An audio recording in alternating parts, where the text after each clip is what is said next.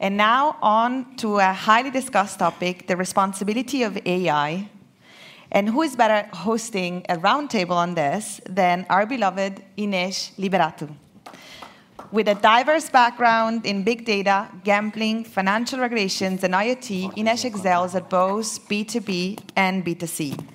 She's an entrepreneurial force, fostering collaboration with startups and scale-ups, and fueling her love for innovation and transformation. She brings a unique blend of expertise and entrepreneurial spirit to the table, especially when approaching topics of accountability and equity. Please give her a big round of applause. Tests. Testing. Yes, you can hear me. Uh, so I brought on stage to talk about this topic um, three wonderful people um, uh, to help me uh, bring this topic to light. You already met uh, Chiedza and João, if you can join me on stage. The third person, some of you have met already if you went to her workshop, is uh, Elizabeth Immer. Uh, Elizabeth is the head of product acceleration and strategy at Frontiers Media, um, with a background in behavior science. Yes, you can sit wherever, it's fine. Thank you. Um, and uh, that's what influences her uh, product leadership approach. Um, your focus in uh, economical uh, behavior is what you use to influence your strategy, experimentation, user research, decision based. Um, evidence um, decision making, and UX and CX. Um, and you shared a lot of those insights yesterday in your workshop, and I think that some of you were there, really got some treats at the end of the at the end of it. Uh, not talk about it. uh, welcome and thank you uh, for joining me on stage. Round of applause, a pause, a bit of a uh, here build up. Yes, thank you. Um, so Obviously, um, businesses have been using machine learning technology for a while now. Um, mostly used for to manage copious amounts of data, uh, to potentially do some predictive and forecasting models to determine if you or you can uh, take that loan, or to understand uh, what is um, the next uh, behavior for your consumer to then determine if they should increase prices or not. But a couple of things, as you know, for the past year or so have uh, changed and had a different type of impact. We now have um, generative uh, AI, which is quite different. And we have that generative AI being used by mass population. So that causes some interesting changes in uh, our society, in our planet, and in our roadmaps.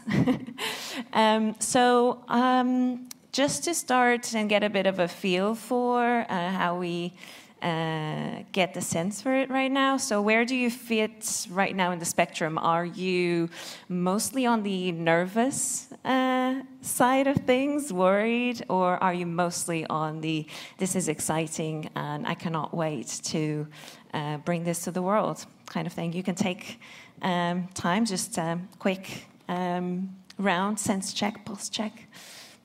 Um, I think I'm moving from being um, nervous, like terrified, um, to being uh, more hopeful because I think people are starting to understand more and more the compounding effect of, of sort of what we are getting into. And teams are now maybe starting to ask a little bit more like, okay, but what is the impact of this actually going to be? So, this thing about like ethics and kind of really thinking about is this the right way to do it? Is it fair? Is this balanced? Um, so I feel like these questions are coming up a little bit more, and that makes me feel a touch less nervous. Right. yeah, moving towards hopeful. João?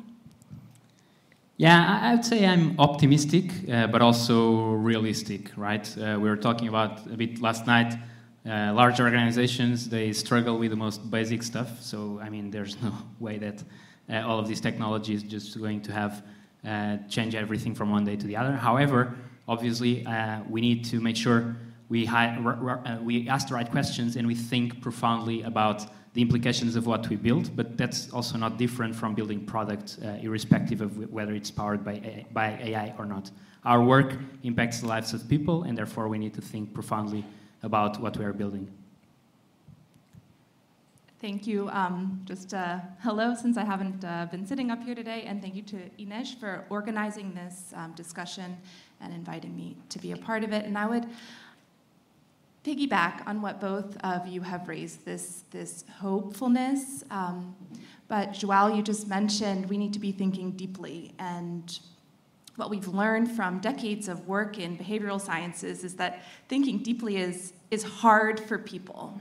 And uh, it, gets, it gets harder to have yeah, come to the right conclusions when the topics or the situations are newer and, and less certain. And this is an issue that I think we should all be grappling with, maybe more than we have in the past. I can speak for myself. Having this as, a, as an anchor, this conversation as an anchor, has also triggered me and my organization to become more active in thinking about this because we're so used to working really hard to achieve the goals that are at the top of the OKRs, and in many, many situations, um, the ethics or the, the longer term view, the longer term implications of what we're building are not present in those OKRs. And I think we have a lot of work to do and a lot of opportunity to do good work now um, to, to set ourselves up for um, not just short term, but also longer term success when, when building with these newer technologies. Thank you. Um, it's really, I really liked how you picked up that point in building things because that's at the end of the day what we actually try to do, um, you know, swim through the bureaucracy and etc. But um, like you were saying well, you were saying that this is just using our principles, our values as product people to use this technology. Um, but this technology feels like it will have a little bit a wider impact and be used by more people. Even smaller organizations are using a lot of this. Um, already have a huge impact. You know, ChatGPT adoption was through the roof, the fastest adopted product ever. Um, and I do wonder if we do need to think about um, some steps, introducing some different uh, stages in our product development, or not at all. You know, from cognitive uh, behavior, from product strategy, from business executive side. It'd be wonderful to get your opinions on this uh, preparation that maybe needs to happen. Should I start? You have. So, those of you who were in the workshop yesterday, we talked already about System 1 and System 2. And um, if you weren't in the workshop, maybe you've read the book, Thinking Fast and Slow, or are familiar with these concepts uh, that Daniel Kahneman uh, did a lot of work to, to bring to society. But um, to catch the rest of the group up, uh, these theories describe uh, the way that human brains work as functioning in two systems. We have a system one, a thinking fast system that helps us process everything that's going on and react to it. It brings us through the day. We have a second system, system two, which is reflective and slow and the thinking deeply system. And the challenge is that none of us, even like the best of the best of us, um, can't be in system two every day and uh, or all day sorry. We can't be in system two much more than 10% of the time.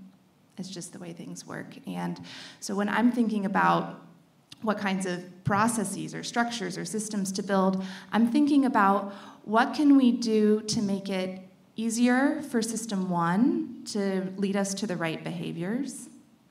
And also how can we trigger system two to activate around these important topics. And this morning I found myself at, um, at breakfast with a new friend who's a psychiatrist, and she's attending a conference today about ADHD. And she shared with me an interesting study that she was recently a part of.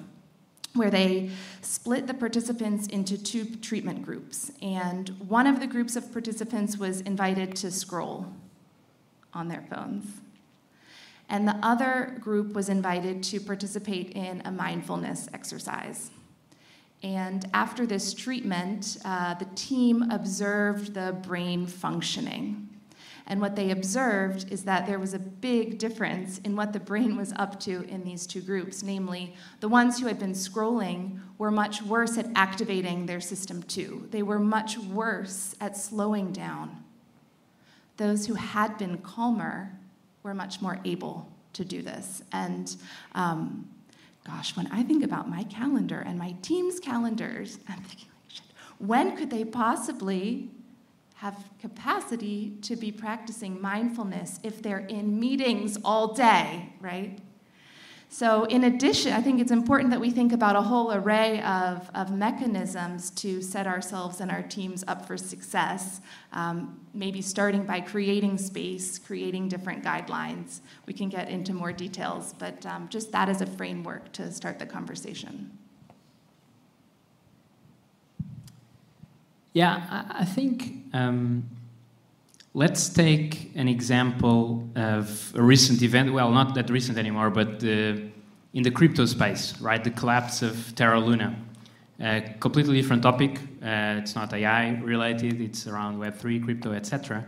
Uh, but it's uh, essentially a 40 billion dollar hole in the pockets of investors. And the, the problem here is that uh, crypto, like the average Joe, is an investor, right? So we are not just talking about big hedge funds, etc. And, and here I think uh, the, the, the, the, problem with, with all of this is that uh, sometimes we are just not onboarding our users properly in these new technologies.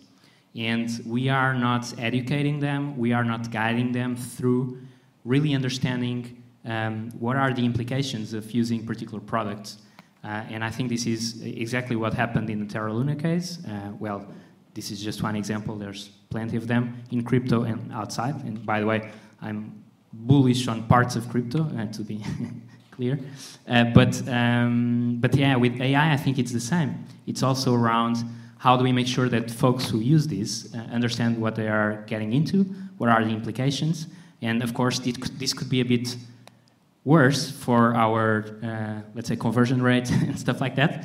Uh, a, a, bit of a, a less light onboarding process, etc. But uh, at the end of the day, it's probably what's best for the user. Uh, and, uh, and I think there's also a big difference between applications on the B2B space and on the B2C space. I think on the B2B side of things, normally things are a bit more contained. When we're talking about B2C applications that can scale to billions of people rapidly, uh, well, we just need to do, I think, a, a much better job at onboarding them properly uh, into this new type of uh, product. Um, I mean, I'm not gonna. I think they've said um, sort of the main points.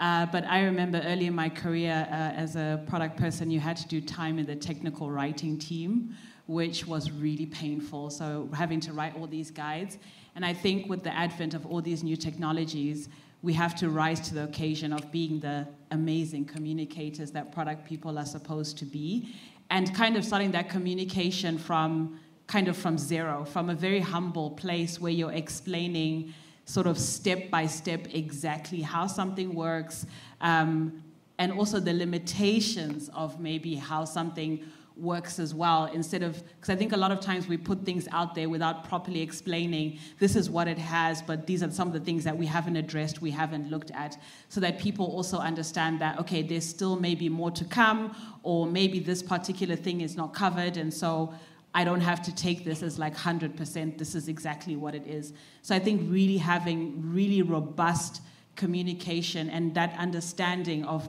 how something works and maybe how something doesn't work, and then thinking how something shouldn't work as well. Very important. Inside a scope, outside a scope type of conversations. Um, I do wonder though, we talk a lot today over the past two days about processes, and I just asked you a question about processes. But a lot of people, when they think about ethics, responsibility, and accountability, when they think about diversity, you know, mash up AI and diversity in the same talk. We should be trending right now. Um, we um, people immediately think about slowing things down, and we're definitely on an upwards tangent, right? So how do we do this? Is there any kind of um, is there space for incentives or carrot and stick approach? Or does it make sense to have this conversation at this stage? I mean, I think that um, it is a really good question because, you know, when you start asking, someone's like, oh, you're slowing us down. Um, but you know what tends to happen is when we don't have these conversations in the beginning, it's a problem that then just snowballs much much later and becomes way more difficult. So you know I love to sort of share analogies about why I think we should be asking the hard questions as early on as possible because I feel like when we front load that risk, it gives us much more space to then be creative and then be innovative, and then maybe even think about how we want to chop things up, but sort of trying to ignore these things that we know are going to haunt us. You know, I, I did A level maths at school, but I still find with product, you know, I'm haunted by this, these things, and I'm thinking, oh, should we have included that? Should we included that? but opening up these things and dealing with kind of those the elephants in the room you know we talk about the elephant just deal with the elephant in the room at the beginning because leaving it towards the end is going to end up being 10,000 elephants and it's going to be even harder to deal with stampede yeah for sure i think building on, on that i think um, you also need to have the right tools and the right knowledge to ask the right questions and to try to find answers and I guess uh, when we talk about such a problem, and this is uh, different from industry to industry because, well, different industries play by different rules. So, for example, I work in, in finance right now, and in finance, there's a particular set of rules which are different from pharma or from any other type of, of space. And I guess, um, yeah, every kind of actor in the equation needs to have, um, like, we need to think deeply also around are we equipped to think about the problem? And uh, this question should be asked by, for example, regulators. These questions should be asked by governance bodies, like, for example, board of directors. Uh, is, is the board of directors of my company actually ready to think uh, so that they can oversight properly uh, the decisions we are making? Or uh, as uh, an executive or a head of product or a product manager? Am I equipped to think about the problem? And a lot of times, probably the answer is no. Sometimes it will be partially. So, what do we need to do to make sure that we have the right people around the right tables uh, so that we can look at the problem in a complete way? I was so nervous about this conversation, but I'm really loving it, so thank you. Last week, the CEO of IBM made a, or was it two days ago, made a, a public plea to American regulators to regulate AI better than they have done social media companies.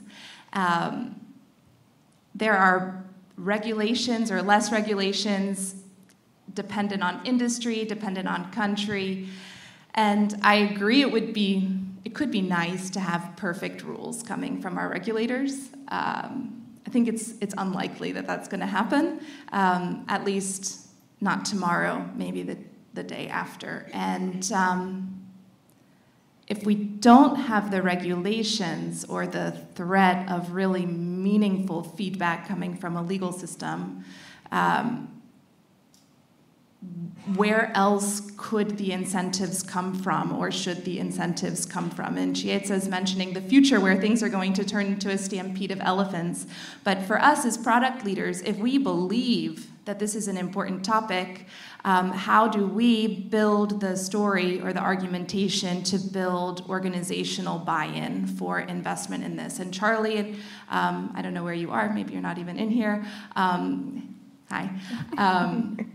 Uh, said it quite well earlier, I thought, uh, to think about what allies you can look for within your organization to build the, the business case that is salient enough to the, to the decision makers or the people who should be thinking to kick them into gear.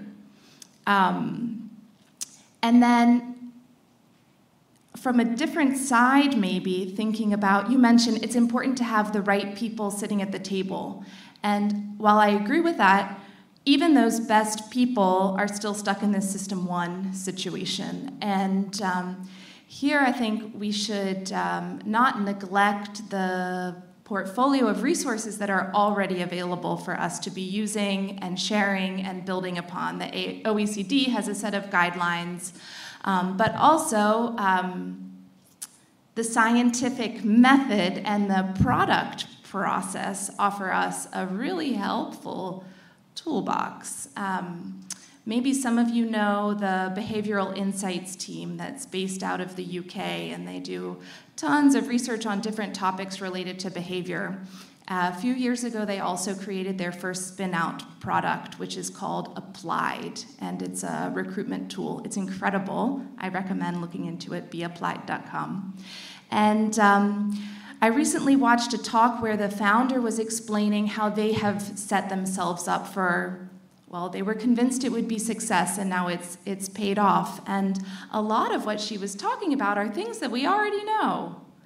Like um, get pretty specific when we're identifying our goal. So, if we want to have the best, or we want, in their case, they want to find the best match of candidate and job, don't stop there because that's not going to give the guidance that the ML team needs in order to build the ethical solution. What is best? Is it fair? Is it diverse? Is it equitable? So, starting there, and then moving on to hypothesis setting about how we think we're going to get there. And then move on to test case definition. Before we get dirty, our hands dirty, doing the actual cool execution work, taking this step back to identify how we're going to measure whether we are uh, landing our goal or if we're going astray. Um, thinking in counterfactuals, what could go wrong, um, and, and also considering various um, uh, categories, dimensions of ways in which it could go wrong. And these are not new tools, they're part of normal quality control, quality management um, processes. Um, but in many, many cases of organizations that I've observed and even worked amongst, uh, we, for, we forget them or we try to recreate the wheel when we're, when we're t- uh, uh, confronted with a new situation or, or a new topic. Um, so, one call to action that I would like to leave you and also myself with is to consult these resources that we have. Make it as easy as possible for yourself and for your team to do good stuff. Which is a great segue because I was about to ask um, the panelists if. Um, if you could leave people with uh, some sort of closing notes before I take a question from the audience.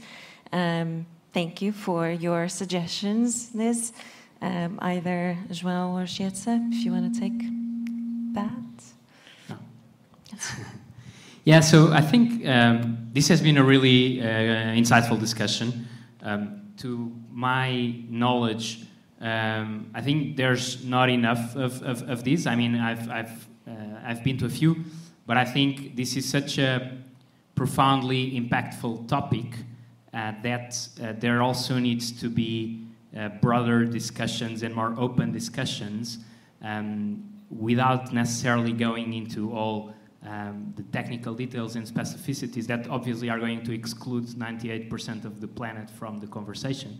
And having a, a broader, kind of fundamental uh, discussion about what this means, about um, yeah, what, what, what we collectively can do, both as organizations. I agree, organizations have a huge role to play, um, but it's not different, again, from any sort of product building effort because we need to make sure that we get the outcome clear and, and we get the outcome that is not just uh, the best outcome for our organization in the short term, it also helps us in the long term, and it also helps uh, the overall ecosystem in the long term because if uh, we don't do that, then things we, we are aiming for are not sustainable. Um, just one last point as well around, I think, uh, the analogies between this and, and Web3, crypto, and other kind of bubbles, because at the end of the day, this is what it is. Like, there's a lot of buzz going around and uh, a lot of things which are not necessarily real, uh, kind of bubbling up, and a lot of hype. I think this is really, and going back to Daniel Kahneman, uh, this is kind of this is the bread and butter of System 1, right? Because the, the more noise there is about the topic, the more everyone feels excited and we need to be, be doing something about it and not thinking about it. And, uh, and obviously, I think organizations, if they've like it's very easy to feel the fear, fear of missing out if uh, we are not doing it or we are not implementing it or we need to run faster because we look to the neighbor or we look to that other company etc and they're making so much progress um, and and, and this, so there's this, I think, incentive we need to do, not just as individuals to activate System 2, but also as, as companies and organizations. Thank you. Uh, I mean, I'll just add, I mean, so many amazing points. Uh, I mean, I'm such a great believer in um, sort of stepping out of your usual bubble and talk to people who are maybe a bit more distant to challenge you and to keep you humble and to kind of bring those insights, those questions uh, because this is really about connecting society with what we're doing inside our work.